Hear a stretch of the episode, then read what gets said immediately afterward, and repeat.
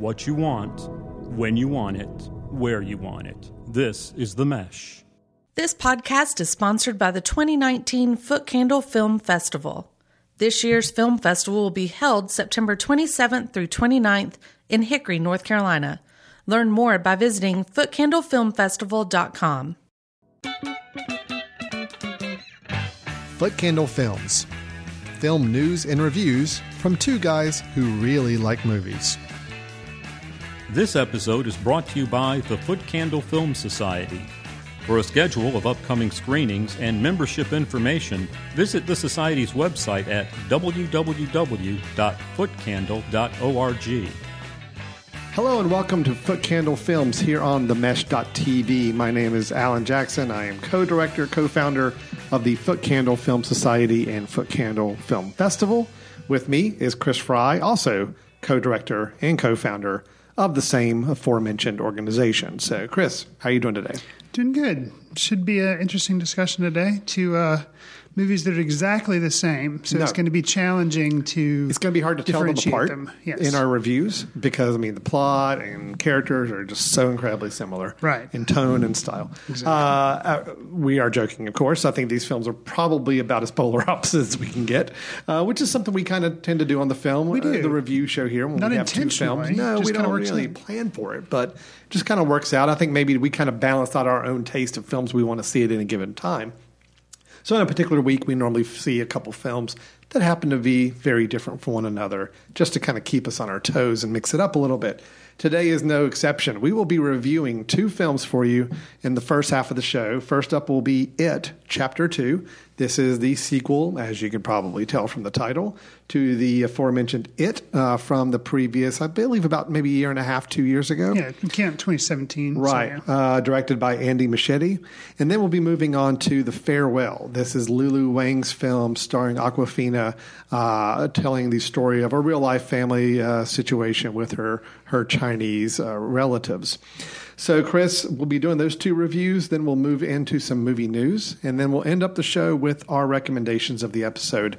This is where you and I both share a film that we feel like maybe is worth uh, checking out again or revisiting, or it could be a smaller film that hasn't gotten a lot of attention.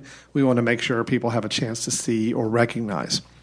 So, Chris, if you're ready to start, we will jump right into our first review, which will be It, Chapter 2.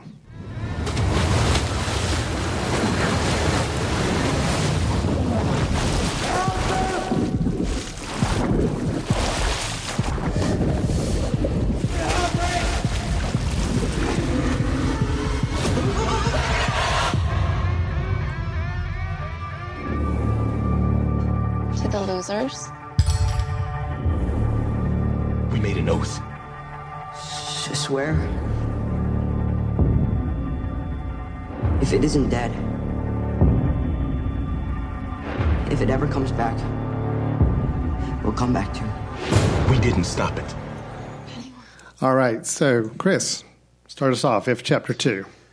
Keith Phipps, a co host of the Next Picture Show podcast, mentioned on a recent episode discussing the 80s film Clue that there's no such thing as a bad idea for a movie, only bad execution. With It Chapter 2, director Andy Muschietti continues his idea of making a movie based on a popular novel while employing certain creative tweaks. Unlike the book It, which interwove past and present storylines at the same time, Muschietti's 2017 focused on the central characters solely as young kids. 2019's It Chapter 2 focuses primarily on the characters 27 years later as grown ups, with some flashbacks.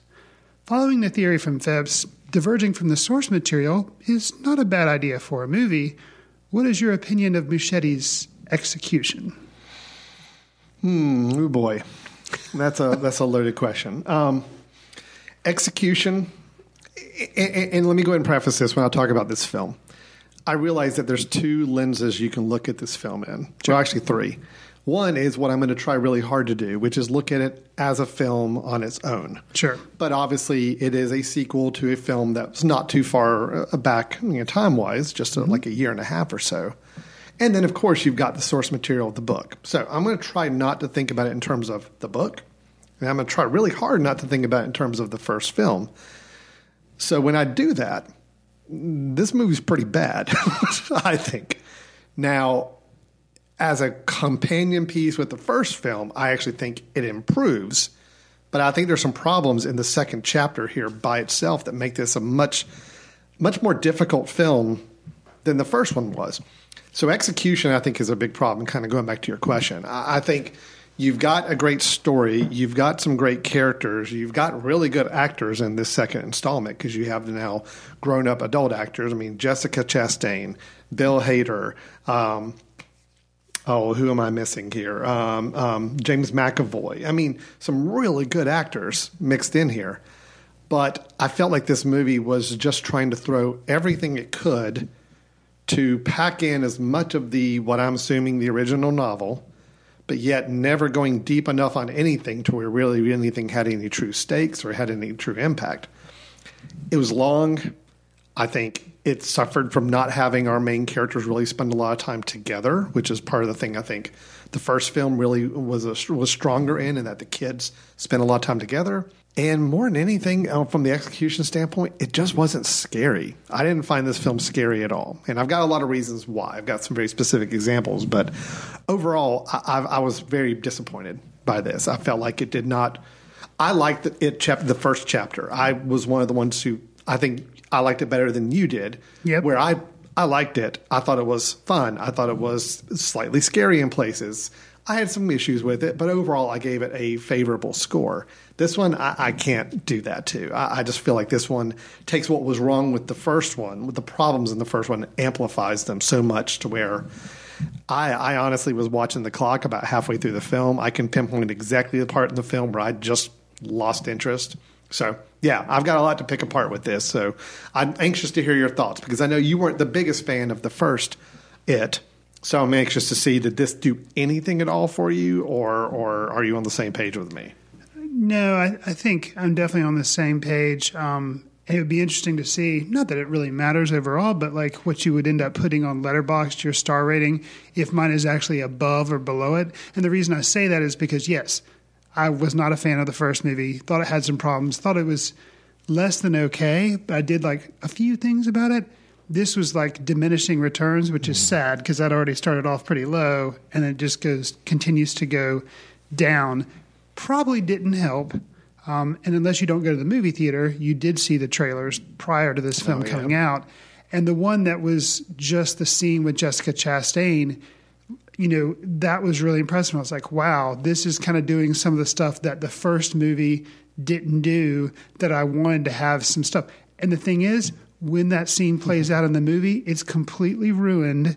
And uh, basically, a lot of the problems that I had were this film, I felt like it was a little bit more of an adult version because you have swear words and stuff and some people getting killed.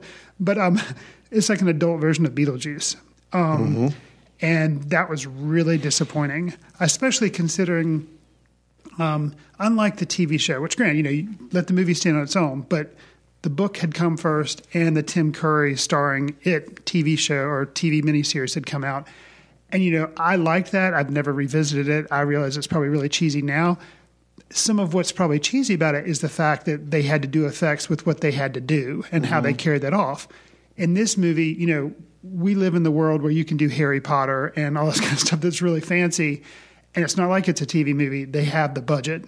Um, and it was just disappointing that – it still looked ridiculous. Yeah. I mean, ridiculous and, and ridiculous oh. not in a scary way. Well, and, that's yeah. that's my biggest issue with the scares is that this movie relies so much on computer animated creatures and effects that are not scary. Right. They're actually more comical, and yes. it ruins some of the better moments of the film where I felt like the film actually had something going on. You mentioned the scene with Jessica Chastain that was in the trailer. Mm-hmm. I'm with you. I watching that trailer got me excited for this film. So I'm Absolutely. like, okay, if that's the tone we're going for, I'm on board. I'm ready to go. And that mo- that scene plays out in the film, and it's it's good in the movie too. Like it's building, and it's like, it's yep, building, I'm I'm, I'm ready. I'm uh, let's do this. And then the moment that we see the conclusion of this scene and where it leads to, I mean, honestly, I was just kind of taken aback. I'm like, really? That's really where they're going with this? And it was just oh, just ridiculous. And now again, I'm not going to reference the book. I know the book has a lot more kind of creature mythology and some of the things that are lifted straight from the book, but it just did not translate the way they decided to, to do it in the film, in the execution here. Um, so, yeah, the best moments of the film were ones that were just severely undercut by some horrible animated creatures or just jump scares. I mean, this whole movie is like the only thing that I, I, found myself waiting for in the film and thinking, okay, here it comes, is a jump scare. It was there was never anything frightening. There was never anything disturbing. There was never anything that like upset me. It was all just okay. I know you're in a dark room and it's building and there's silence for several seconds. Something's going to jump out. So I'm just waiting for it to jump out. Up oh, there, it jumped out. Okay, good. Now move on to the next scene. That's not the way a good horror movie should work. So I didn't find a single thing scary in this film. Uh, I'm sorry, a giant computer animated Paul Bunyan statue stomping through a park. There's nothing scary about it. Yeah. There's nothing scary about it. Right. Now, could you have made it scary? Oh, yeah, there's absolutely ways you could have made that because I'm sure that was in the book. That was something, a vision that was probably seen. I know there's ways to make it scary. The way it was presented in this film was nothing at all scary. Well, um, it's like they needed to take a page from the X Files, and which was a TV series which often used darkness to make things scary, and it's what you didn't see yeah. that made things scary. And even more recent films like It Follows and stuff, sometimes it was just like the dread of what was coming, and then they yeah they didn't try to over CGI things, right. and that's what yeah that was really my problem with this is that they they showed you everything, and that was kind of to a detriment. Um, there's a scene where um, there's a confrontation, Eddie's confrontation in a pharmacy cellar. Yeah, the oh, build up, build up was great, but then once the actual confrontation happens, silly, just really well, silly. That was my other and, scene I was going to yeah, point just, out. I loved the build up to that scene. Yeah, I mean, and I'm not giving away too much, but it's you know in a like you said, pharmacy basement right. involves kind of his mother, and there's this real tension building. There's something underneath a, a, a kind of a sheet that's kind of inching closer and closer, and it's really kind of a, a good tense scene. And then when the sheet comes off and the scene concludes, it's it's the same way as the previous scene I was talking about. Just ended comically. And there was a weird music moment in that scene too. Do you recall that? Uh, yes. It was, was, like really uh, Eddie's. I mean, all right, I'll just go ahead and say he's having stuff kind of vomited on him by this some creature, right? And for the five or six seconds that happened, they're playing um, Call Me Angel, yeah. uh, Juice Newton, right? right? For no reason. Like, what was the point of? That? I mean, there's no other popular music drops, and it just completely undermined what could have been a very terrifying scene. But with the animated creatures and then that kind of dropping in humor for really inappropriate reasons, the tone of the film was just all over the place. Um, in you know, you you started off you know, we've basically just been just we've been, been railing on it. I got some positives to say, but and yeah, so I, want to I want to say you know a couple of positives. I agree that I think Bill Hader as um as Ed, no he's um which which kid is he? as the kid that he plays, yeah, they, they do. Richie, um, Richie, thank you. Um, as Richie Tozier whatever, he he's good. Well, and, he's funny, and well, but he's his character's meant to be funny. Richie right. was funny in the original one as a young kid. Bill Hader played it for laughs.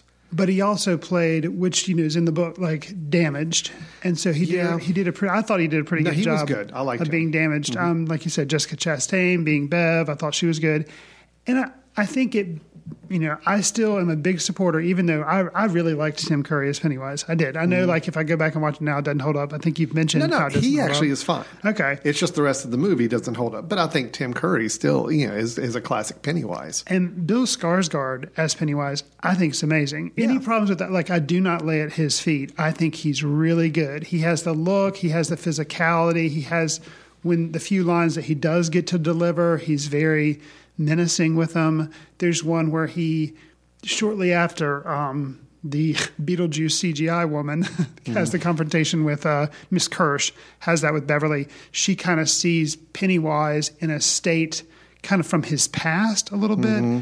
And, you know, so that gives Bill Skarsgård a chance to actually look semi normal.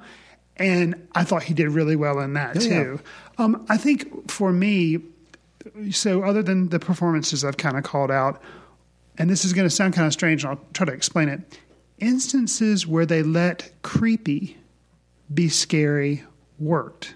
For Yeah. example, there's a bleacher scene with a little girl. Um, there's a scene kind of towards the beginning of the film where um, a couple is jumped by thugs at a fair and um, ends up in one of them being in the water, and then Pennywise kind of lurks Yeah. from the side of the riverside. And they That was probably the creepiest scene in the film. and they don't overdo these things. They're just kind of there, and they let creepy mm-hmm. be scary. Didn't need a jump scare. Nope. Which they could have used and jump scares. are Sure. fine. Well, Like- and there was a little bit of the jump scare with the girl under the bleachers. Sure, But sure. but the build up was actually and it was really fun. good. And then they Yeah. didn't just yeah, it was just it was the way they did it. Whereas the instances, the you know I'm using air quotes, which doesn't work for a podcast. Scary instances fell flat, and like Yeah. we've already mentioned, the Miss Kersh part, uh, Spider Pennywise, Eddie's confrontation in the cellar, and something else. If you would have just minimalized it, the fortune cookie scene, okay, Yeah. and I'll, I'll defend it a little bit. Well, I'll defend, I'll defend about maybe thirty percent of it. That idea is in the book. Sure. that I idea it was, in the. TV series. Yeah. but actually, what's pathetic to me is that in the TV series they kind of carried off because I guess they couldn't really do a lot, so they just have like the fortune cookies crawl around a little bit, and it's weird and it sets everybody on edge, and everybody gets kind of freaked out. They weren't seemingly content to do that here. They Oh, no. really had to go over the top. overboard. And it just got sillier and sillier and sillier. And it's just, I, yeah, tone, script. Well, that, move, just that, was, that what- moment right there happening? is kind of the moment where I, I kind of checked out and said, all right, I know where this film's going. Because honestly, I'm digging the first 20 minutes of this film. Okay. So the, build phone, the phone call part. The phone call, yes, Sure. it's repetitive. Where you know you have uh, uh, um, Stan, no, not Stanley, Mike. um, Mike calling everybody because things are happening. But I, I like kind of catching up where everybody was and their personal lives, and everybody's response to it was interesting. I, you know, actually, Uh, it like you good. say, it was pretty impressive because, and I've heard some people deride it for being kind of repetitive, but I, li- I like I you. I thought it was actually well done. And actually, when they all converged on the on the at the restaurant, I like the dynamics Mm-hmm. there because it's like they're all having you know they're kind of no, you're starting to realize as an audience member they don't remember Mm-hmm. exactly what happened, and it's slowly starting to come to them. And they actually play that really well. It's like they're all starting to this sense of dread is now starting to creep in. Then when it hits the fortune cookies and it goes completely CGI cartoonish, I'm like, okay, uh, I'm afraid you've now lost me, film. So uh, I'm I'm checked out. Um, I will say this. Let me let me get some good notes in here. Okay. Uh, I thought the cinematography is gorgeous. I thought the looks of the shots, the layouts, the, the way the shots were framed were g- wonderful. Unfortunately, you've got these beautifully creepy scenes and settings that are just undermined by how they actually play out the scene. Sure. But the look of it is gorgeous. You know, down in the sewers, uh, the houses that they have to go down into. I mean, it's some really well shot things. Just unfortunately, didn't lead to anything really positive in the rest of the film. Um, I did think that I, I agree with you about Bill, Bill Hader. I thought the score was good. The Score music was was, good. good. I liked the music throughout the entire film. I thought it was very, you know, it was it was big and it was. Uh, and they borrowed some of the the themes or some of the sound from the first movie, Sure. but it worked because oh it's yeah, continuity. absolutely sure. it worked. Um, and one other positive I'll give the film, as tempting as I'm sure it was for the film's financiers or producers or whatever to do something at the end that kept an open door or led to what may be a potential sequel or to give some little last minute little thing. They didn't do it. Right. They closed the film out. The film has a true ending. I mean, it absolutely ends. It rolls to credits and it's an ending. and I admire that in any kind of franchise type Sure. movie these days because unfortunately I read the news. They're already talking about how they make a third one out Oh, of this. no. Oh, yeah, absolutely. Of course Oh, they're going to. goodness. But I love the fact that the film ends. You know, it's just there's So no this movie was all a dream by one of the um, losers, and so know. then the third film will actually be good. I don't know. Maybe that would be a little bit of a saving grace to it. But yeah, the fact that it ended, you know, it's like, yep, that's it, done. Characters, here's where they all are. Here's where you are. Movies scroll, uh, scroll credits. We're done. and that's refreshing. So I, I do give the, the the film some props for doing that and not succumbing to the pressure of having Pennywise pop up one last time right before the credits start, and you kind of know that that's where it's leading to. You know, now that granted, yeah, they can still figure out a way to make sequels if they choose Well- to, but I like the fact that it stands alone. Here, yeah, I, I would agree. I'm I'm glad the fact that seemingly you thought they had ended it, but you know Mm-hmm. They may make a third one. I'll say with the film too. In addition to the CGI, my other major gripe: it's not with the acting, it's not with the cinematography, it's not with the music. Like all that, all that you said, something about script direction, specifically with the script and the direction. The script, it just tried to do too much, which I think you can mm-hmm. tell because of the running time. The sidestep of the Native American backstory mm-hmm. with Mike just slowed the progression of the story and was clunky and just really kind of confusing. The only reason I kind of knew a little bit what was going on is because I'd read the book. Well, And so I thought that was disingenuous because it just it just added stuff that didn't need to be there. And the artifact gathering also falls in that same thing. You were mentioning how it diminished for you. This film diminished because they split up the losers, and yeah, that's what that effectively did, and it just didn't. Well, in each of those work. scenes, I still, like you said, I, I, I don't, I did not understand what their role was. So I didn't understand why are they collecting these artifacts? What is that supposed to do? What exactly is an artifact they're looking for? It seemed very haphazard and random. Right. And it just seemed like a reason of let's just go have them each go do these little side adventures and have their own uh, fears revealed or whatever the scenes may be. And the culmination of uniting all the artifacts doesn't really. No, it didn't do to anything. Didn't make any difference. What I got the impression of, Chris, is that okay, they made the first one. They didn't know if the first one was going to be successful or not, so they wanted to be the first movie to be fairly standalone, which it was. It was all the kids. Except for the end of the credit scene where they said like Well, yeah, they said if he ever comes back, we'll come Chapter back. two, yeah. But but I think that may have been added again In late in the process when they know the film's going to be pretty good. Right. But again, they made the story of the film be that it could stand alone. They didn't really dip into the mythology. They didn't dip into anything about who Pennywise is and why he's here or whatever. It's just he's just pure feeds off of fear. Mm-hmm. That's all we care about. And the way we fight him is not to be afraid of him. Simple. It was a simple movie from a story standpoint. I kind of felt like they said, "Oh, good, it was a success. Now let's make number two. Now we got to cram all that mythology stuff in here, but we don't really want the film to get overloaded with all that. So let's just do enough to recognize it and give people a little taste of it. But we're going to spend more time just on these other little scary things we want to do. So it's like, yeah, it didn't give full service to it. It's like if you're going to go that route, you kind of need to go full tilt and just explore it and let us understand what it's all about but instead of seem more content to just say we're going to give you a very high level quick summary and then just trust us. Everybody has to go do these things and there's a reason for it. You don't need to ask why. Just just go with it you know?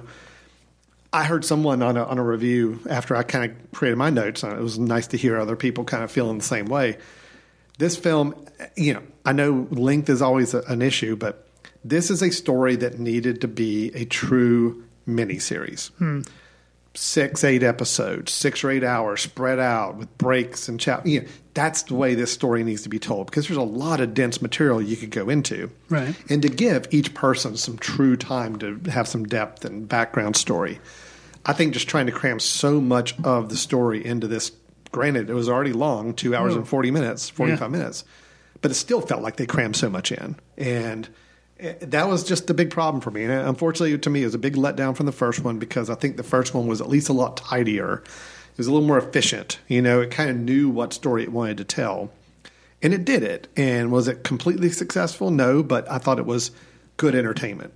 This one got to beyond entertainment. It's purely like drudgery, just trying to get through, and was frustrating. And you know, like I got to ask. Okay, there's a the very first scene of the film. We have a, a an attack. Yes. that happens. A homophobic attack. yes, Brutal. Yes. Tough to watch. It was the first ten minutes of the film. Granted, it did lead to what I agree was a very creepy scene in the water under the bridge underneath it. right. That was good.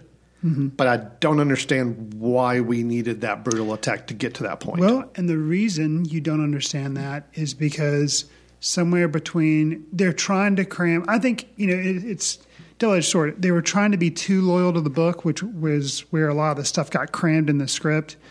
Um, basically, from what I remember the book, it's kind of trying to show you how Derry inherently rots people. Okay. And just rot. And so what it And was trying to show you is like, okay, all these years later, 27 years later, there's this fair in Derry and these these people come back. One is from New York, and then one guy actually had lived in Derry, so Yeah. they come back and they're going to the fair. And just the homophobic hatred and all that, you're like, wow, this is really dark, really upsetting.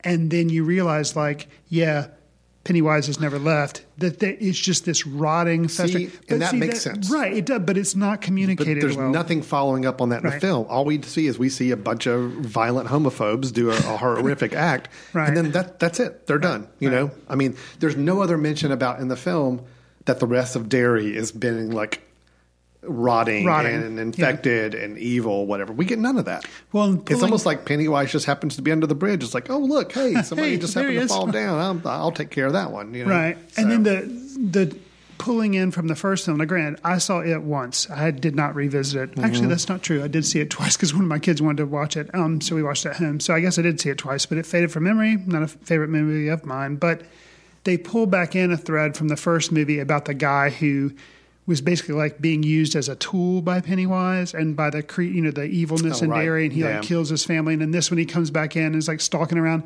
That to me, there again, just didn't work. Well, it didn't. was it didn't go anywhere. didn't go anywhere. I mean, we still don't even really know what happened to him later in the film. He's he vanished. He's gone. So, yeah, I felt like the film. They felt like in this second chapter they needed to cram in a lot of things, and they did. Oh, yes. and they crammed in too much. And the things that they did cram in, they didn't explore far enough to really make them meaningful. It was almost just a little bit of fan service. Mm-hmm. Speaking of fan service, Oh, beep So- beep Richie, what? beep beep Richie. What's that? Okay, that's a phrase that was in the original TV series that's in the book. Yeah. And that was kind of a taunt that Pennywise the Clown would do. Oh. And it came from out of nowhere. And Bev says it when they're like walking through the house. She's like, beep, beep, Rich. And you're like, okay, that was pure fan service for Oh. no other reason. And that I was like, oh, I know the, I know the, I know the fan service you're talking about. But it was so needle scratch because my kids were like, that's dumb. Why did she say? I'm like, well, there's a reason she said it, but you don't know it because it doesn't make any sense. I think I was already so bored with the film at that Oh, point. I didn't totally. really pay you, attention. you checked out. You're talking about the guy who was selling the bike back yeah. to. Oh yeah. I mean, we had a couple odd cameos. Now, granted, yeah, that cameo, the the bike salesman, you get why he's in there. oh yeah. But the whole illusion throughout the entire film about the ending of books, which is something that you Oh, know, man. Stephen King, the author, kind of has gotten a lot of criticism for. Oh, yeah. I get it. You want to make a joke once, okay, make a Fine. joke once. Yep. They made it, I swear, five or six times during this film, at least. Yeah, it and was- it was, it was just much. beat you over the head with Well, they had to make it five or six times to make enough running time. they were afraid this movie was only going to be like 30 minutes. Well, So and then like- I didn't understand why is Peter Bogdanovich? Bogdanovich in the film as a film director in the early I part? I mean, funny, but yeah, I don't. It was just I don't- random? I don't know. It's a movie Yeah, reference. if the I movie's a better movie, I can kind of take that and be like, "Oh, huh, that's interesting." That's- but after about two hours and forty-five minutes, I'm looking back in that scene like, "Why? What? Well, at least his, at least for?" Stephen King. Yeah, spoiler. He does make Yeah, a he's cameo. in the film. At least Peter Bogdanovich is, was rather short. Oh, it was very short. I thought where Stephen King's was a little more played out. I don't Um, know. It was just it was just odd choices, odd choices in the film. That's that's a that's a strange strange thing for me. So I'll close out my thoughts by saying, and I know everyone's concerned about whether or not I will be willing to go see apparently It 3. Mm-hmm. Okay, here's my pitch for It 3 that I would actually put down my money and go see. Mm-hmm. It is actually a prequel to both of these films. A prequel. And it is, and it stars none of the kids. It stars none of the actors we've already seen. The only one who returns is Peter Skarsgård, or Peter Skarsgård, Yeah. Bill Skarsgård as Pennywise. So, like, the and it's kind of like of his him. circus days Oh, and like the evil. That would actually be interesting. And I think like okay, and then you can get into some of the Native American stuff and actually have it make sense. You can get into some of the other stuff and act, some of the backstory that they kept trying to cram in this one. Actually, try to. Explore. well, I tell you what, too, make it super low budget, Oh, no computer animation. okay. All right, go small. Get a different director. No offense, Andy. I mean, I'm, I'm, I think you know. I, I I see you are a talented vision director. I just think the story and the weight of this thing got away from you, and I think the use of CGI really damaged the film. But get a smaller film, make it smaller, make it a little more intimate, make it scary. Mm-hmm. But yes, absolutely, and take the the the Pennywise character explore the backstory of kind of how that developed. Because we saw, like in the apartment, uh, you know, some pictures, Photos. And granted, Mhm. they could have been ones that were more dreamlike, made up for for Right. Bev to see. She could have been hallucinating, But but- there also could be some elements of the story there of like the human form that he took and how this creature adopted this human character, a clown, to be the physical representation that all these kids see. Yeah, no, I like that. See, this is what you know. This is what Hollywood needs. People, they need us kind of feeding Sure, some ideas here. I love it. I'm on board. if I had money to finance Chris, I would finance that film right now. Awesome. The one other thing I'll just say, last little final point, just just so I can get it off my notes and check my boxes. Not only did I not understand the mythology and why the characters were being told to do these things and what the rituals were going to be to destroy him and all that, mm-hmm. I also never quite understood exactly what Pennywise's, for lack of a better word, powers were. Because here's a great example. All six of the characters go off on their little find my token Scooby-Doo uh, mysteries. Scooby Doo mystery where I got to go find this whatever thing I'm supposed to get for this ritual. Right. And half of them are saying when they see these visions or they see these things that are terrifying them, like the Bill Hader character seeing the giant Paul Bunyan statue chasing him, he's sitting there saying, This isn't real. This isn't real. And he's like closing his eyes and telling himself, This isn't real. And sure enough, he opens his eyes a little bit later. Yeah, it's all gone. Mm-hmm. But yet, Eddie, who goes down into the cellar and has the encounter with the creature down there and gets vomited on, Right. comes back up and he walks right by everybody else and it's like he's covered in vomit. He's like, yeah, yep, yep, I need to go clean up. So it's like, okay, so is it? But of course, if somebody, some people die when they encounter Pennywise, but then they seem to make it sound like everything's a dreamlike thing. I never quite understood like what the characters actually were seeing was real and what was not, because there were hmm. physical representations of things they were experiencing that were they were still carrying on. If they got a limb torn off, that limb's torn off. I mean, it's gone. You know, and then like if they get vomited on, they got vomited on.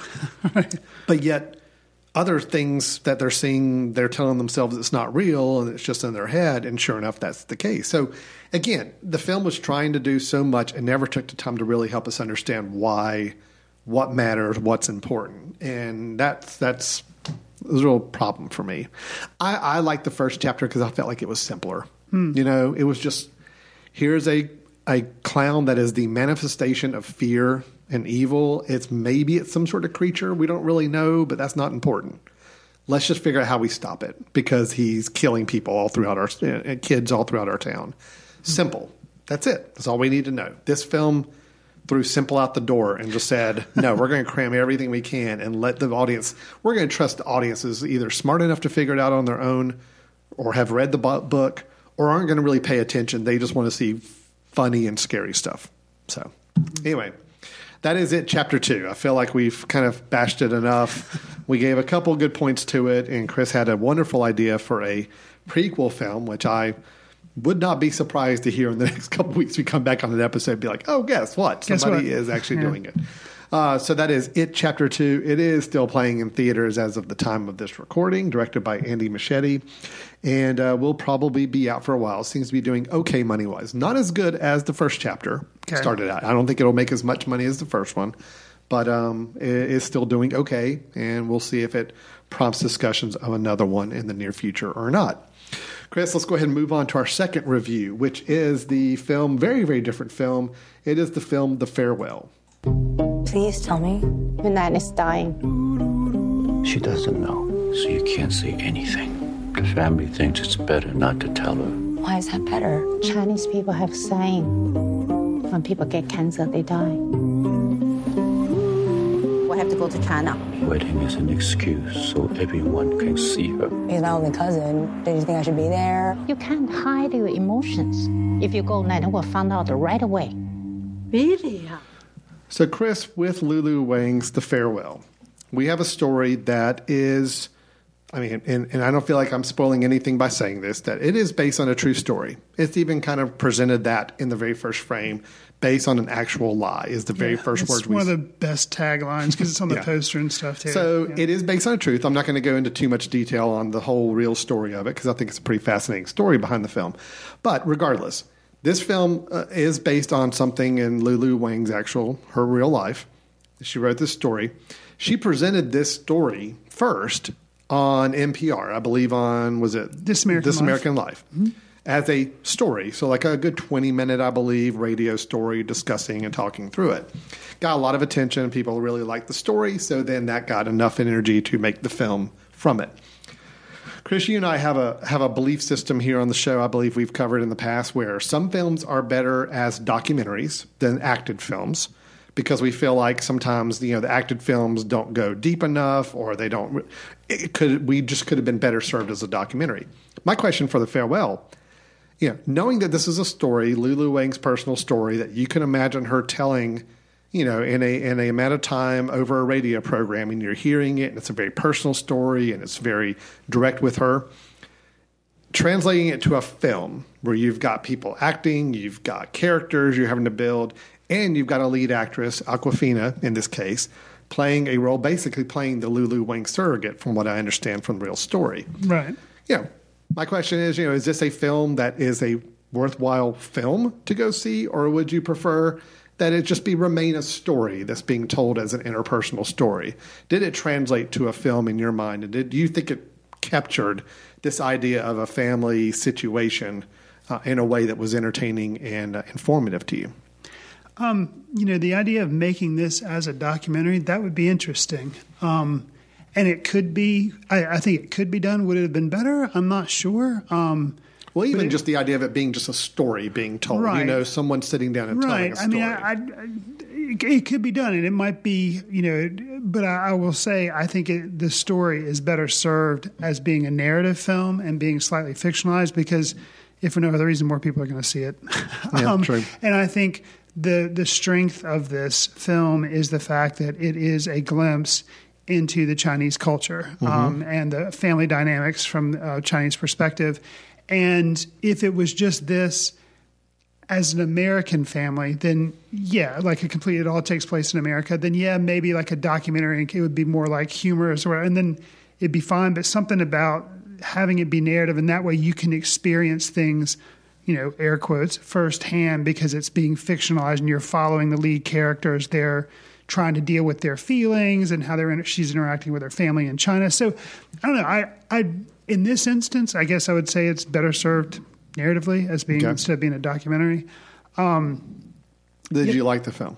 I did. Okay. I, I did like the film. Um, I thought the what's interesting is you uh, mentioned Awkwafina, who uh, has gotten a lot of praise. Uh, she's a comedian. She does a lot of stand up. She was in um, the film Crazy Rich Asians, which I caught and I liked. Okay, um, she was in it, and she's this very outsized, loud person, and she you know, used for comedic effect in that film.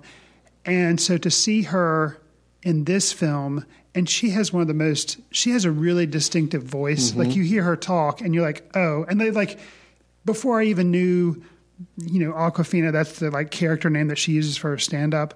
Um, before I even knew she was in this film, I heard her voice, and I'm like, "That's the girl from Crazy Rich Asians." I wasn't familiar with her stand up, but I'm like, I, "That that's got to be the same person. There's no way it can't be." But for her to, it's like in this film that she really has to tamp herself way, way, way down, and that's impressive for me um, because she seems like somebody who just is always outsized. It'd be like telling Robin Williams or Eddie Murphy, "Okay, just play really Dial it down a little bit. Di- dial Yeah. it way down. Like you're normally at a 13, we need you to be at a two. You know, so Mm-hmm. Right. So that was impressive for me. But yet she still gives a pretty good performance. However, I will say the person that you hear a little bit about, but for me, it was the one that like kind of overshadows the whole process and like it's her movie, which you'd think it was because it's you know she's important. Would be the the grandmother or Oh, yeah. Nai Nai, um, and she's just really, really, really, really good. That's Shuzhen Zhao uh, playing her as a, a famous uh, Chinese actress. That my understanding is it took a little convincing to get her to take this part, uh, Okay. to play the grandmother. But yeah, no, she was I thought she was great, really Oh, yeah. good, very good. Um, and so she was a lot of fun to watch. Um, so yeah, and, uh, you know, also Lulu Wang. I think she's made some small films, some short films. I think she Mm-hmm. made one other like feature, but this was like kind of her big, putting it out there, and you know. And the cinematography, the editing, the score and music were interesting how they were used. Mm-hmm. And it offered a lot more for me than what I thought I was getting into. I mean, I thought this was going to be your typical kind of out of Sundance, you know, 70 or 8 or like 80 minutes, maybe almost 90, but it was going to be kind of quirky, kind of funny. Oh, look, isn't it funny they lied about, you know, you know, you just you see the whole setup in the trailer and you're like, okay, I can totally tell how this is going to feel. Sure. And it was actually a, a lot more meat on the bones than what I was expecting. No, there's a lot more. I I I really like this film as well. I thought it was Okay. great. I uh, enjoyed it. It's one of those films we show twice at our film society. I, I kind of regret regretted not watching this one a second time, and instead going off to the theater to see it, chapter two. But so this would have been a good second one to watch. Uh, uh, one to watch a second time. Uh, I'm with you on Awkwafina. I thought she was really good. Uh, I thought she put in a great performance. I really liked the grandmother character Nai Nai as well. Um, I really all the characters. I thought the characters were all interesting, and I love the fact that this film could have gone so broad. Yes. It could have gone Which so is what I was expecting. Where the So- characters were all caricaturish and just kind of over the outlandish characters, all uh, not really slapstickish, but a little just kind of a little more manic comedy. Just and they didn't. It was Which very is kind subdued. of kind of what Crazy Rich, Rich Asians was. Know? It was very subdued. The characters were real. I mean, you know, she's got her father and her uncle, and within a few scenes, I knew these guys. Oh, I'm yeah. like, oh yeah, I get it. Yeah, they're, they're brothers. Haven't seen each other a while. I know what this one's like. I know what this one's like. I know what the grandmother's like. Within a couple scenes, like by the time Billi gets to the grandmother's apartment in China, and they're all sitting down and having a meal, I'm like, I've got everybody figured out. I'm Oh, like, I know who these characters are already. And it's so I good. I don't know because there are a couple little like dinner scenes, and I Mm-hmm. don't know if it was the one you just referred to, or maybe it was a little bit further when they had another dinner. But there's this one where they're all sitting around eating, and there's like this slowly oh, rotating Oh, yeah. table. It was great. And basically, it's a dynamic where you have the family blame game going on. And someone says, "Oh yeah, well you know, Nine Eyes here, and you left to go do this, and then the person, you know, and you left and gone to America and done this." She's like, "Right, but you're sending your son away," mm. and it's kind of like, you know, don't call me out if I can't call you. And there's just the, and it's that whole family tension that's like the worst Thanksgiving meal you could ever imagine. You know, it's like, but it's it was- not really bad. It's not over the It was top. realistically. It's just I understated, mean, kind of yes. like, okay, well, I'm going to call you if you're going to call me Mm-hmm. out, you know. But it wasn't done mean. It's not this real heightened thing, but it was extremely, extremely well done. You know, I realize we've gone, you know, 10, 15 minutes talking about this film and, and never really mentioned what exactly the plot of the film was. So I guess we should mention that. So a Chinese family does discover that their grandmother has a diagnosis where she only has a certain amount of time to live. I think it's only like a few months mm-hmm. to live. And they all, as a family, decide that they're not going to tell her, which is a fairly common practice in the Chinese culture. The idea that if you tell the person that they're dying, that that's going to actually propagate them dying quicker, as Right. opposed to you don't tell them, they live happy the rest of their life, they don't know, and, and just let the family absorb that burden instead of the individual. Billi, played by Awkwafina, is you know living in America with her parents. Uh, doesn't quite see that because she has enough, I think, experience living most of her life in America and thinks, no, we got to tell her that this is only fair to do. So there's a little conflict there, a little interpersonal conflict, and then the family dynamics around it. That's that's the film. So, um, yeah, I thought it was really good. You know, I've got a couple of little things I, I wish had been done a little differently. Um, there were a few too many scenes. I don't know. Maybe I'm, I'm. I feel like I'm being very nitpicky on this, but when you've got such a film that just works on every level, it kind of makes a couple scenes stand out when I don't feel like they gel quite as well. There was uh, several of the scenes where it's the slow motion shot of the family all walking towards the camera, and Awkwafina's right in the middle with a very steady uh, gaze right at the camera. It was a little overplayed a few times. It kind of gave it almost a sense of a Wes Anderson film. a little bit of a Wes Anderson quirkiness or trying to be a little more self-important, you know. And those those didn't work for me. When you've got such a great natural feel for the rest of the film and everything seemed very authentic, those were just a little more stylized. I just didn't think worked. But again, that's really my only misgiving from it. I thought the rest of the film worked perfectly. Um, I will say on the quirk side, the one area that they went a little quirky and I liked was the quote wedding towards the end of the film. You know, the actual whole ceremony, well, the reception afterwards. Reception. You've got people up there doing kind of karaoke or singing. You've got a game that's being played at the table mm-hmm. between all the participants. I thought was really fun. Those worked for me because it kind of, I think it was really kind of a, a cathartic event for everybody to just kind of enjoy the time that they were all together.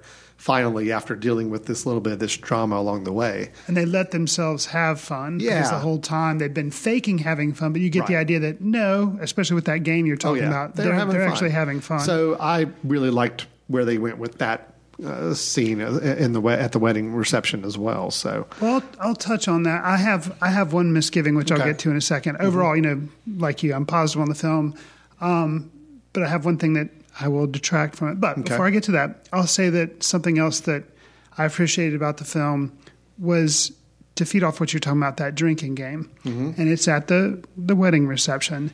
And they build to the groom is drinking heavily. and then you see this scene where he appears to be getting, and you think he's going to violently, basically throw up. Mm-hmm. yeah. and like you, I was dreading, oh, this is going to be played for laughs, like in, you know, like a Hangover movie, and that's just going to totally derail it.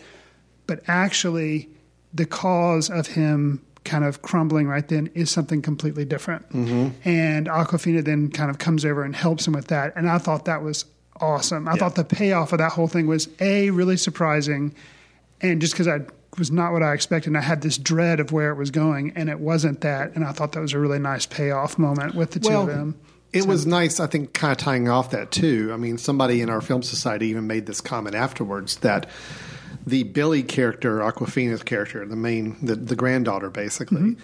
although she's the one struggling the most throughout the film with whether or not, you know, how to deal with this situation and not always agreeing with the family about keeping it a secret. By the end of the film, she she's actually one of the stronger people, where it actually is starting to take its toll on one of the her father the, or and his brother, you know, and then you've got the groom. I mean, it's just these people aren't. Yes, they're working really hard to you know, keep the secret and kind of deal with the situation, but they're having a hard time processing it. And Right. uh, I thought that was really interesting to see. I will also call out probably my favorite scene in the film. Okay. Uh, takes place at the cemetery where they are visiting uh, the grandmother's passed away husband. And not only does it start with a uh, a manic crier at another uh, another gravesite Right. where they had just made a comment about how sometimes people are paid to go be criers at the at a cemetery or a funeral to kind of build up this level of emotion in the crowd. Cut to that, but then you actually go over and you see the family that we've been following visiting the grandmother's uh, husband's grave.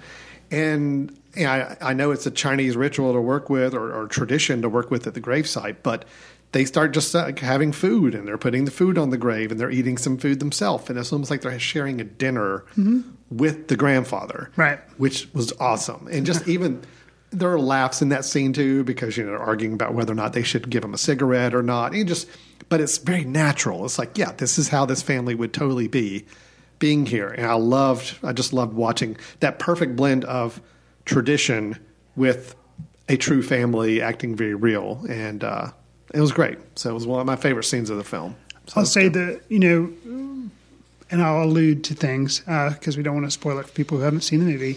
But my one kind of false note, I guess, that I'll say that I feel like the film hit for me was I was I was mixed on. Let's see how to phrase. I was mixed on the credit kickoff scene featuring actual footage of the grandmother. Um, I feel now I don't know because you know, despite the fact of being able to give notes on uh, what it three could be, I'm not a studio exec. You know, have no idea. But I feel like in a way it kind of took away some of the film's impact of the ending, Yeah. and then that scene kind of was kind of I- I- it, it just hit me a little wrong, and I, I mm-hmm. wondered if in a way it was added to try to up, make it more uplifting, or it was like it was like, well, let's put this on here so that way we have a happy ending to a film as opposed to an ambiguous ending, which we know sometimes audiences hate. I, I took it as so, I took don't it know. as the hit director. This director and the writer director made this movie based on a their real situation. Right. But my understanding is that they felt like by the time the film was actually made and released, their family situation would be different than what it really was. So in a way, it's like putting up that last slide is almost like a little bit of a joke for themselves too, of saying, "Look, we made this film.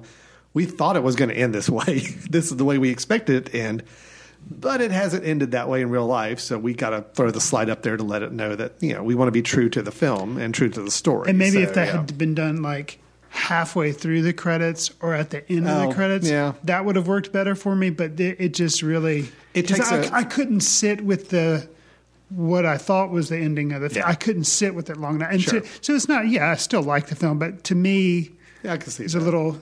It's just there is an of interesting jarring. backstory. I recommend anybody after you've seen the film definitely look up and read a little bit of the story about the real the real family this is based on because it's kind of uh, some funny some funny anecdotes with that. So, well, it sounds like we're both very positive on the film, The Farewell, and uh, uh, looking forward to see what Lulu Wang does next as far as another production. And I'm very anxious to see what Awkwafina does with acting career.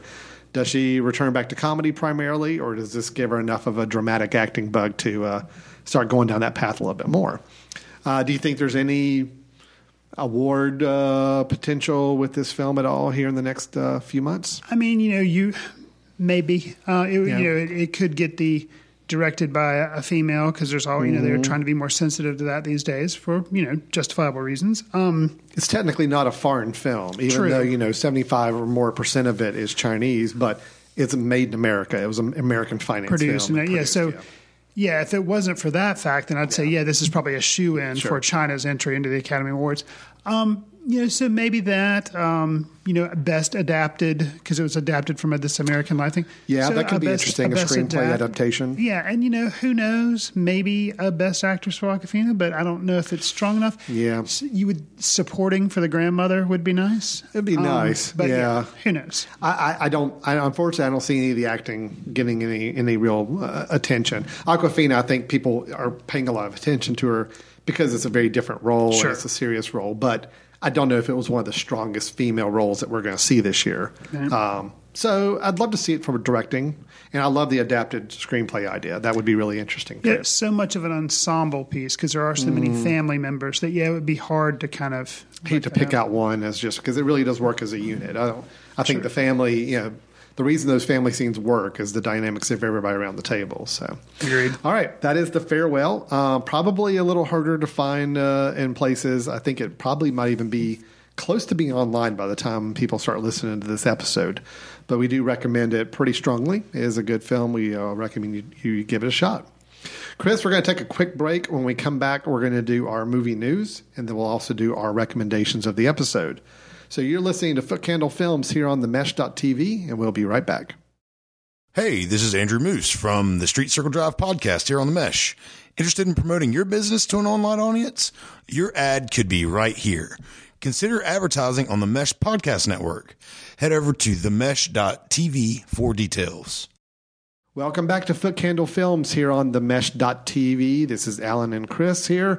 We just finished our review of the first half of the show of the films It Chapter 2 and The Farewell. It Chapter 2, we both had some real issues with and did not terribly enjoy, while The Farewell, we did give some very high marks to and feel like it's a very worthwhile film to check out if you have a chance. So, Chris, let's move into some movie news uh, while we're here together. This Okay. is the time of the show where we like to talk. You know, both of us uh, maybe ping pong from episode to episode would bring up some news items. I've got a couple things to share with you today. Some news items about movies, either in production or ones that are about to be released that we want to kind of pick apart a little bit. Um, you know, there's film festivals going on all the time. There's even one coming up, I hear, uh, at the very end of September. In North Carolina? Yeah, in Western North Carolina, which is really close to where we are right now, uh, from September 27th through the 29th. That's the Footcandle Film Festival. Uh, we do encourage you to go check that out, footcandlefilmfestival.com. If you're listening to this, you're probably bumping right up against the uh, the festival date, or maybe you've passed the festival. So go ahead and put it on your calendar for 2020. We'll be talking about it plenty uh, between now and then. but we are looking forward to a good festival weekend coming up here in a couple weeks. But anyway, the festivals I was referring to are two in particular. We had the Venice International Film Festival a few week, couple weeks ago. Then we're just finished up the Toronto Film Festival. So two big film festivals where a lot of big films go to get some attention and get some buzz early on. Generally speaking, the films are going to be a little more in the, uh, especially with Venice, a little more in the uh, higher acclaim status category. Toronto, a little broader. You get a little more uh, bigger budget films that can kind of make their way into the Toronto Film Festival and get some recognition there. I did want to mention Venice first because there were Okay. two really interesting outcomes I wanted to kind of highlight for And it actually, you're doing it chronologically because it actually Yeah, yeah, it was first. Um, one one outcome of the Venice International Film Festival that is a film we've talked about several times on the show, and I'm sure we're probably going to talk about it at least one or two more times because it comes out in maybe two or three weeks. I would assume we're going to review it. Oh yeah, I, we've got to review it, and that's the film Joker. That is uh, Joaquin Phoenix in the Todd Phillips film. Um, it won the Golden Lion at the Venice Film Festival, which is the kind of the big the big award. Uh, the initial word when it was screening in Venice was extremely positive. Then you kind of started getting some backlash of people who had some issues with You know what's weird to me is it's a comic Yeah. book movie having Green Book backlash. Well, it's I having mean, very not of the same, not the Yeah. same subject matter. No, that's what I'm saying. Yeah. It's having not because of like attitudes of racism. No, it's Right. just like the amount and the intensity of the backlash that's happening around Joker. Yeah, it was like people being like, "Oh, this is awesome," and then it was like people just railing. Yeah, so. I mean, well, you're right. When Green Book first came out and was being screened at festivals, there were a lot of critics who were coming up and being, "Oh, this is a wonderful movie. It's so good. It's so great." And then I think it started getting more people seeing it, and more more critical eyes, and then a lot of people started to realize, uh, no, actually, this is not really good at all. Joker, I, I think it's got a lot of that going on right now. I think the people who are fans of this film have some very, very positive feelings about it. I think, you know, Joaquin Phoenix's performance is getting some high acclaim. when I haven't heard anybody detracting his performance. No. I think the tone of the film is also something people kind of respond to, and the grittiness of it and the realism of it. I think more of the people who have some issues with the film seem to be commenting more on the messages that hmm. come from the film and just what is the film trying to say and how does that play in today's society nowadays. So that is Joker, but it did win the big prize. I mean, it won the Golden Lion. It will be coming out the first weekend in October. That's right. So we're about uh, two to three weeks away from that, and we will definitely be talking about it, I'm sure, when it comes out.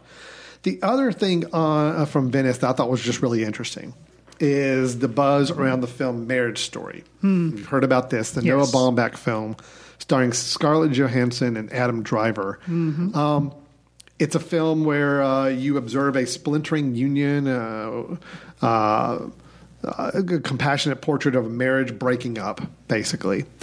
And this film, a it's at 100% on Rotten Tomatoes right now. Uh, Adam Driver and Scarlett Johansson both getting a lot of acclaim for their performances. Noah Baumbach, people are saying it's like best film he's made.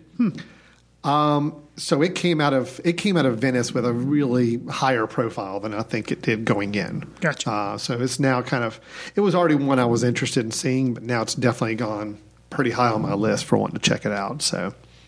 So you know, there's some other films, uh, a lot of films from other countries that got a lot of acclaim and did did really well at, at the festival. But those were probably the two biggest ones that, as far as for me, kind of resonated and said, okay, these came out with some heightened awareness, whether it's Joker, very split awareness, or Marriage Story, almost unanimous praise for. Ad Astra did pretty well at the uh, Venice Film Festival, got a lot of acclaim there as well.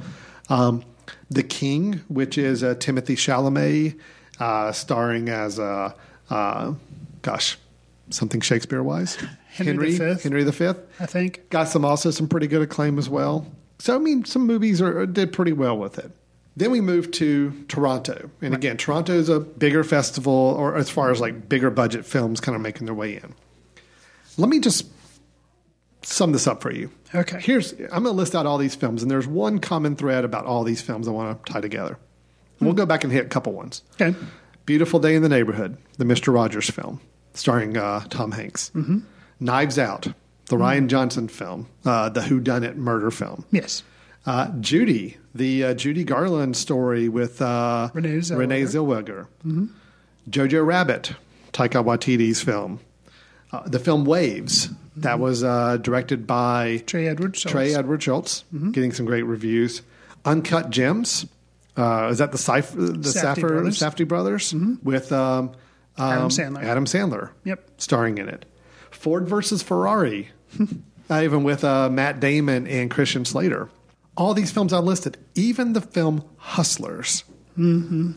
with uh, God, you're gonna have to give me the names. Jennifer Lopez. Jennifer Lopez. All of those films, great reviews. Mm-hmm. Every single one of them. I mean, that's I listed out like eight or ten films right there that are coming out in the next three months. It's going to be a busy that are winter. all getting really strong reviews Right. uh, after playing at the Toronto Film Festival. Any key takeaways from any of those I listed? Any of those that kind of spot out? Oh, I even forgot. Dolomite is my name. The Eddie Murphy film. Also played Toronto. Also got Also some great feedback reviews. and reviews. Um, yeah, it seems you know a lot of times people earlier in the year, especially when you know, things like Avengers Endgame are hitting and other things are just like, oh, this has been kind of a bad movie year. It's just a bunch of blockbusters, nothing of substance. Then comes these festivals, and then you have the end of the year kind of run. And yeah, it does seem like we're going to be pretty busy watching a bunch of films. Um, interesting, you know, I'll be interesting to see or interested to see my reaction to Joker because I was interested in anyway because we've talked about it, but just to see kind of how I fall after hearing all these other people their opinions. Um, Jojo Rabbit, I did hear you know good things, which I was happy because I was interested to see it. Uh, Taika Waititi actually won the Ebert Director Award at TIFF as well, and it got the Audience Award winner at at TIFF, so it took away two really big prizes at Toronto International Film Festival. Um, you know, no surprise if you've seen the trailer. Taika Waititi plays like Hitler, um, and some people have detracted a little bit because they say it just didn't. I don't know. They they say it didn't quite work or something. Yeah, something about right. the they they applaud him for trying this satire about anti-hate. You know, but you know. But they say it didn't quite work. So I'm, but I'm, I'm interested, really interested to see Oh, sure. that one for myself. So I guess you know, the films that I'm most looking forward to out of all the ones you listed, Jojo Rabbit, Joker, and the one that I am looking forward to that I had no idea really kind of existed and I'm most interested to see maybe would be Waves. Um, Yeah. Because Trey Edward Shults, you know, I've seen Krisha, I've seen It Comes at Night. And those are both kind of psychological horror films. And then from what I can tell from the trailer, which is very beautiful, it looks like kind of like a moonlight type idea. Yeah. Um, it's very, you know, rich cinematography, beautiful colors, kind of centering around, I think, a family or something. You know, it's kind of hard to tell. Um, but it just looks really surprising. So I'm really interested to see like what he's doing with this now. Yeah. And you know, Trey Edward Shults is a Caucasian, mm-hmm. and this film seems to center around African Americans. So it's just interesting to see that perspective, like what he chose to do. You know, it's just mm-hmm. it's like, oh well, that that's interesting. So I'm I'm really curious. That's the one I'm most curious about, Curious as far as like, oh, that's something interesting for that person to do. Mm-hmm. So. Yeah, those, those three would be my big three. Well, I, it's just I- I, think it's an impressive list of films we've got coming up. I Sure. mean, Hustlers came out this the, this past weekend, mm-hmm. made a lot of money, um, and got a lot of great reviews. Jennifer Lopez getting a lot of great nom- uh, uh, attention for her performance. Uh, again, a film when you told me about months ago, I was like, eh, whatever. Saw Yeah. the trailer, didn't think much about No, it. not interested in it, but, again, now you're like, plays well, at the film festivals. People Sure. are saying, yeah, it's really good. Right. Um, Judy, the Judy Garland film, eh, you know, again, it's, it's a musical biopic. Uh, we've seen so many of those, but the reviews have been strong, you know, saying it's a good performance by by Renee Zellweger. Even Beautiful Day in the Neighborhood, I'm honestly was worried about when I saw the trailer because I still am having a hard time.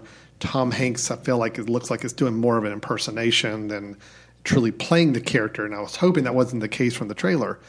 The reviews have been good, so again, I think we've got another strong film there. Well, with, with that one, it'll be interesting for me. You brought up during our review of Farewell is something better served as a documentary, or is it better served as taking that idea and turning it into a narrative? Mm-hmm.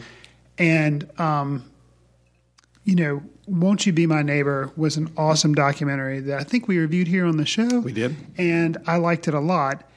You know, they're basically taking not the whole story, but basically like a little slice of it and they've made this movie into it. So I'm curious to see if I respond to it as strongly as I did that documentary. Just Yeah. because I'll be like, yeah, it was okay, but I kind of already knew what I was in for because I'd seen it in the documentary. So I'll, I'll be curious to see that. Yeah, yeah. So a lot of great films. Very excited about the fall season. You know, these are all ones I'm all eleven of these that we've mentioned are ones I'm now interested in seeing.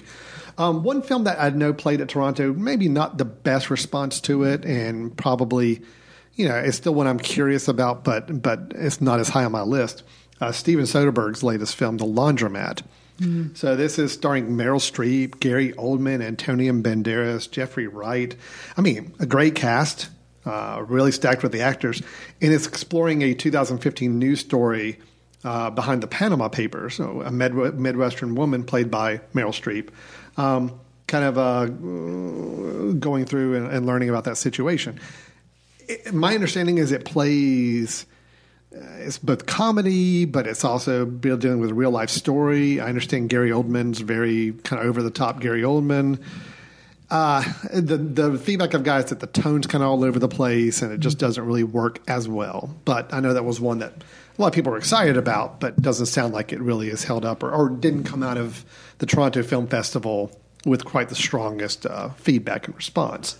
Um, still, one I'm curious about because I like Steven Soderbergh, but um, Sure. see Well, how I'm- that turns out. I'm curious about two films. We'll harken back to a film festival that happened even before Venice.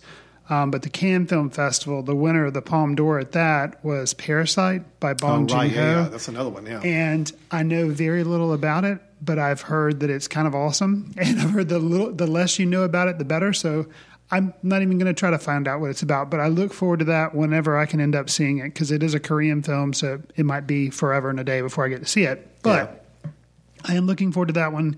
It won an award at Cannes. Um, I can't remember if it was Venice or Toronto. But this film came out kind of one that you said on the didn't get such a good reception note. Um, and it's based on a book, which I have read, um, called The Goldfinch. That's the name of the book. Right. And the name of the movie has Nicole Kidman, has Ansel Elgort in it. Man, have people been really Yeah. brutal on this movie. didn't turn out but very well this either. is going to be an example of where Chris can't wait to see the movie because his expectations are so low. It may actually be a so good I'm like, you know for you. what? You know, the book was interesting. Okay, maybe, the, and Jeffrey Wright, I believe, is also in the Mm-hmm. Goldfinch. So, you know, okay, maybe it's not going to work, but I still want to see it because I did enjoy the book. And let's just see what they can maybe make Yeah, work. sure. So, No, I, I, I'm with you on that. I'm, I'm still interested in seeing the films, even if they're not getting the best response. And granted, we are looking at them all in kind of this microcosm of Sure. it's a film festival, all these critics packed in, you know, everybody's kind of spilling their beliefs out on online. Sure. So it does help kind of to skew the film a little bit.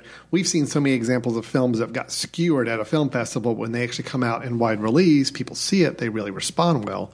So we'll just have to wait and see. But I guess my big takeaway from this is I think we have a embarrassment of riches going into the fall of films to be looking towards. Yeah. Which is nice because I don't feel like we've had that the whole rest of the year. I feel like January through September, it's kind of been like, well, you're you're reaching to find the films Sure. that you really are excited about. Right. And now from October through December, I think we're going to have much. a lot. Yeah. So I'm very excited. me too. So, Chris, with that, since that was kind of an all encompassing news item talking about the festivals, let's move right into our recommendations of the episode. You and I both sharing a film we think is worth checking out that we want to make sure uh, uh, people know about and hear about, or maybe revisit. Maybe it's one you haven't seen in a while and we just happened to stumble across it, like I did in a sleepy, drowsy state on my couch and catching back up with a film that Awesome. I had forgotten all about. I'll jump right into mine since I kind of did the little lead in, if that's okay with you. Have at it. So, um, ah, the 1990s. It was a magical time, Chris. Um, I went to the movies a lot when I was a high school and college student. Okay. That was kind of my thing. And, you know, I dated during that time, and a kind of a go to date would be you go to the movie theater. It's easy. You don't have to actually talk to the person. You Yeah, look at a screen. little bit of that. And plus, also, I think this was like the early stages of me realizing that how somebody responds to a movie afterwards is a little bit of a telling tale about how compatible we may be. Gotcha. So, there were two films in the early 1990s that I saw many, many times in a movie theater uh, and on several occasions on a date. Okay. One of them was Dances with Wolves. Ah, yes. Now, Is that your recommendation? no, it's not. Okay. uh, no, I still think I still love the movie Okay. from a sentimental standpoint. Uh, it's got it's got problems. I, I've seen it recently. Uh, parts of it don't hold up as well, but it still works for me. I still like it. Gotcha. Now, the other movie that I, that was my go to date movie for a while, and this was, gosh, when was this film released? This film was released in Now, you've already recommended the, the Brothers Solomon, so it's not. No, it's not that. Uh, it was the movie Ghost. Ah. That was my go to date movie. This is Jerry Zucker, who Jerry Zucker was part of the Zucker brothers, who had done some of the airplane, Airplane, naked yeah. gun. I mean, he'd done a lot of slapstick, over the top, broad humor stuff. This was kind of a, a break. He it was him by himself directing a movie, and he did one that was going to be a romance drama. I did not realize he directed. Oh Ghost. yeah, yeah. It was kind of. I remember that being kind of the deal with it. You got Patrick Swayze, who up to that point was Mr. Roadhouse and Dirty Dancing and all that, trying to play something a little bit, you know, not so not as macho, not as big, uh, big fisted uh, dancing and all, just a little more of a subdued character. Demi Moore and Whoopi Goldberg. Now, on paper, this movie sounds pretty bad. Okay, just a young man's murdered. His spirit stays behind to warn his lover of an impending danger with the help of a reluctant psychic. Sounds fairly It cookie sounds cutter. terrible. It does. And I remember when the trailers came out and the movie was being hyped, it's like, ugh, that doesn't sound good at all. I'm not interested in this film. But I remember going, I think, on a date uh, to see it and actually thinking, dude, I kind of like this movie. It's like, this actually kind of works for me. You know, yeah, there's a lot of problems with it. There's a lot of things, if you think too hard about it, it doesn't make any sense. But I'll admit, as a romance, it's really good. It's very emotional. It has some great little bit of supernatural elements to it. There's actually some kind of creepy moments, you know, in it. Um, it's tense. It has a lot of buildup and drama. I mean, it actually works for me as a film. It's one of those films where I think they just kind of hit lightning in a bottle and said, all right, yeah, this could be a formulaic studio film that's just going to go straight to DVD. But it's like, no, we actually kind of got something here and it worked and the audience is connected with it. And I really like the film. I mean, you're you're bringing the show full circle. There's Mm-hmm. no such thing as a bad idea for a movie, only bad execution. I agree. I agree. And yeah, on paper that sounds like a terrible idea, but I agree with you. It's actually well executed movie. and it's it's a good movie. Here's how good that movie is. Yes, as a teenager, you know, and then in college, I was aware of this movie and I was like, "Oh, that looks terrible." And then I saw it and I actually want to rewatch a roman, you know, ostensibly a romantic movie, which is also kind of a comedy because Whoopi Goldberg Mm-hmm. Oh, yeah. plays the psychic, Sure. and it is just walks the tightrope. It is romantic, but it's also really funny. But it's got some cool kind of sci-fi, like learning how to be a ghost stuff. That's Yeah. really awesome. Yeah, so I had totally forgotten about that movie. See, and that's And, why, yeah, it happened to It's be on like a cable thing. You know, I was at home. I had a couple hours where I actually didn't have anything to do. Nobody else was in the house. Everybody else had gone off to do things, and I was just kind of there by myself. And I started watching it. I'm like, oh yeah, I totally. I remember really liking this movie. remember and what it holds up? I'm like, yeah, it actually absolutely still holds up. All That's right, awesome. the effects. Um, some of the ghost effects, the yeah, yeah, they're they're pretty bad, but Okay. you know, you just kind of look past that. I mean, it doesn't ruin the film for me. It just it dates it. Okay. It is a dated film. It is a 1990 film. I mean, it's pretty clear at this point. Um, but again, Patrick Swayze, man, guy had Yeah, charisma. he did. That was good. Whoopi Goldberg. This was a time where she could just kind of let that Whoopi Goldberg persona go and Mm-hmm. and just have fun with it, and it played the role really well. Demi Moore was fine. I mean, she's not an actress I'm, I'm uh, too big a fan of, but I thought she was she did a great job with the role. Sure. Um, and even like as the uh, kind of you know quote bad guy. I mean, he really you know it's Tony Goldwyn playing Carl. You know, Carl is uh, uh, Sam Wheat, which I think is an interesting name for Patrick Swayze's character, Sam Wheat. Sam Wheat. Sam's best friend or coworker Carl, you know, it turns out was kind of involved in Sam's murder. And he plays a guy coming unhinged pretty well throughout the film because he he starts freaking out uh, Oh, yeah. when things start conspiring against him. So yeah, the movie was good. It was really good. And again, David Zucker as the director, you know, was kind of just an interesting, or Jerry Zucker, I'm sorry, kind of an interesting story. You know, a character I didn't remember was in the film, but uh, actually played a part was um, um, playing a police officer that interviews uh, Demi Moore uh, in the film when she goes and tries to get some assistance. Is oh gosh, um, he's from Office Space. He was the guy with the stapler. Um, Stephen Root. Stephen Root has a small part as a police officer. He's actually really good. He's a very serious role. Oh, so completely not what you. Oh, not funny. And not- he's not comedic at all. He's very, very serious. And uh, so, yeah, that was kind of uh, interesting to see him in the film as well. Anyway, I'm saying Ghost. I saw it again. It, it, I like it. It's still a great movie from that time period. So I definitely recommend checking out if you have a chance, or if you've never seen it, just because the premise and stars turned you off. Give it a shot. You actually, I think, might be kind of pleasantly surprised. Chris, what have you got for us? So um, I'm going to recommend a documentary that's made its way onto Netflix. Uh, it's called American Factory. And the reason I'm recommending it is um, it actually ties into some of the culture ideas, or not culture ideas, but some of the exploration of the Chinese culture that we talked about with The Farewell. Um, the idea is it's it's you know it is a documentary, so it's true. In post-industrial Ohio, a Chinese billionaire opens a new factory in the husk of an abandoned General Motors plant, hiring 2,000 blue-collar Americans. Early days of hope and optimism give way to setbacks as high tech China clashes with working class America. So, um, my Letterboxd review just kind of threw this out as a Michael Keaton-less gung ho, um, and that's yeah, because it's not it's not funny. I mean, there are some instances of humor, but it's kind of an example of uh, optimism at the onset of like, oh, we're going to have the solution to open up this factory and we're going to rehire people, mm-hmm. but then cultures just really, you know, there are differences in how it is really a struggle to try to make things work. Mm-hmm. Um, it's not a perfect documentary. I do have some misgivings of seemingly, I mean, with every documentary, there's an agenda, and you can kind of feel like where these people's agenda lies, where their loyalties lie.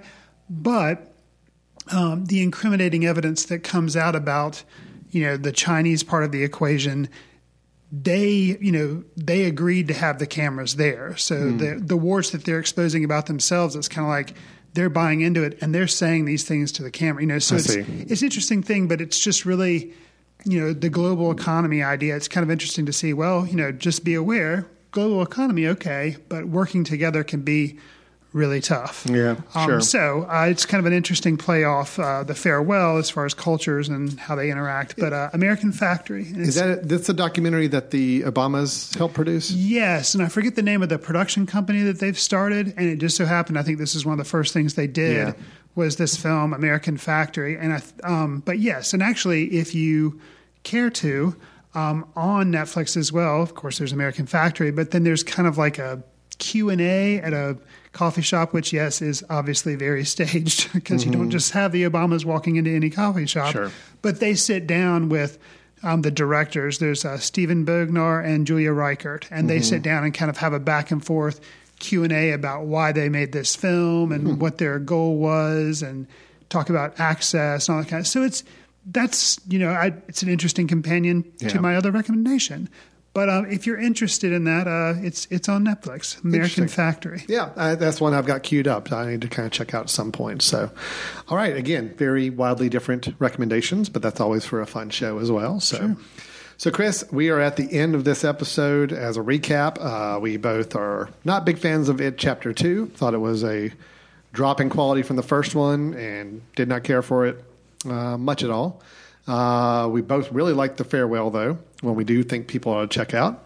We did a little quick recap of both the Venice and Toronto film festivals and seeing about 11 or 12 films that we're now really eager to see in the next few months. And then our recommendations American Factory documentary that is available on Netflix. Netflix, and then Ghost, which uh, you just got to find it on cable somewhere or go rent it um, or buy it on iTunes. Check it out from your library, possibly. Right, probably so. I, uh, but either way, two two films we do recommend you you check out if you have a time and an inclination to do so. So with that, we're going to go ahead and wrap up the show. But Chris, before we do, just a couple of quick plugs about what else we're doing outside of this uh, podcast. Of course, we have the Footcandle Film Society, which is the organization that kind of helps put on this show. But we do our monthly film screenings uh, both at the Carolina Theater in downtown Hickory, North Carolina, as well as the uh, Newton Conover Auditorium. We've been doing the film series out there the last few months uh, in Newton, North Carolina, holding those film screenings. And of course, we have our film festival we mentioned that will be happening September 27th through the 29th of this year, 2019. We have our Children's International Film Festival, which we work with the local school programs to put together a slate of uh, short international films for uh, children in grades four through seven or eight to enjoy in their throughout their own school systems and discuss. So a lot of things we have going on within the film society. Uh, and uh, you know, if you're interested in what we're doing or upcoming screenings or anything else, check out our website at footcandle.org. And then, Chris, if people are wanting to talk to us about Footcandle or about any of our reviews or discussions, how should they uh, do so? Quickest and easiest way is to probably send us an email to info at themesh.tv with Footcandle in the subject line. You can also follow us on Twitter at, at FootCandleFilm. Alan and I are also on Letterboxd, where we track or try to track what films we've recently been watching. And if you like this show, awesome. Please consider subscribing to the show on iTunes and leave a star rating or review to help us reach new listeners. If you're more of a Spotify or Stitcher or Google Play type person, we're on there as well. Yeah, so a lot of different ways to listen and a lot of different ways to reach out and just talk with us. So we're going to go ahead and wrap up the show. Thanks so much for listening. Chris, thanks a lot as always. And to everybody else, we will talk to you next time. See you in the ticket line.